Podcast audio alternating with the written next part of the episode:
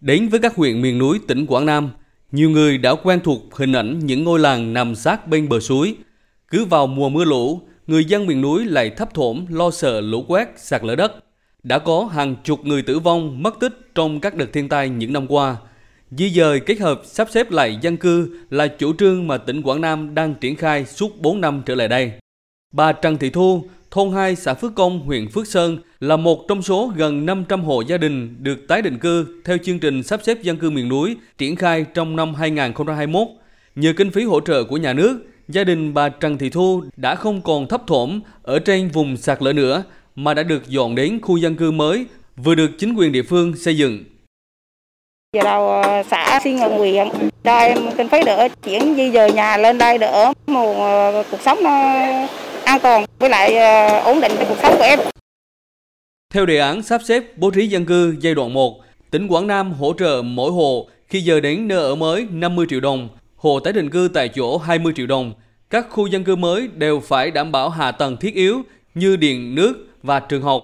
Tại huyện Phước Sơn, nơi hứng chịu nhiều tổn thất trong đợt thiên tai vào cuối năm ngoái, đã có gần 700 hộ gia đình được tái định cư và 600 hộ cần di dời khẩn cấp.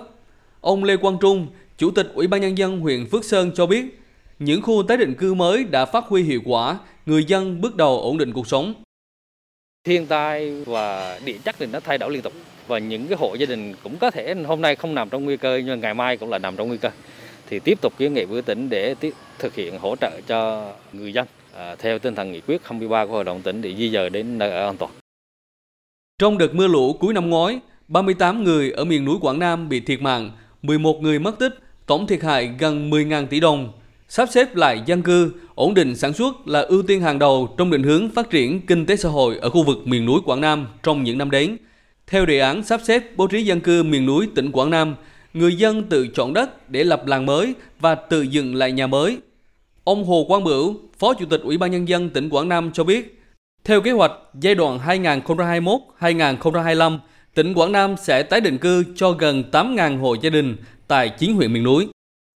Hiện nay Hội đồng Nhân dân tỉnh Quảng Nam thông qua hai cái nghị quyết rất là can cơ. Thứ nhất là nghị quyết về sắp xếp dân cư gần 1.000 tỷ để mà sắp xếp những khu dân cư nguy cơ sạt lở cao. Chúng ta sẽ chủ động hơn trong phòng chống thiên tai, đặc biệt là phòng chống thiên tai trong cái thời Covid hiện nay.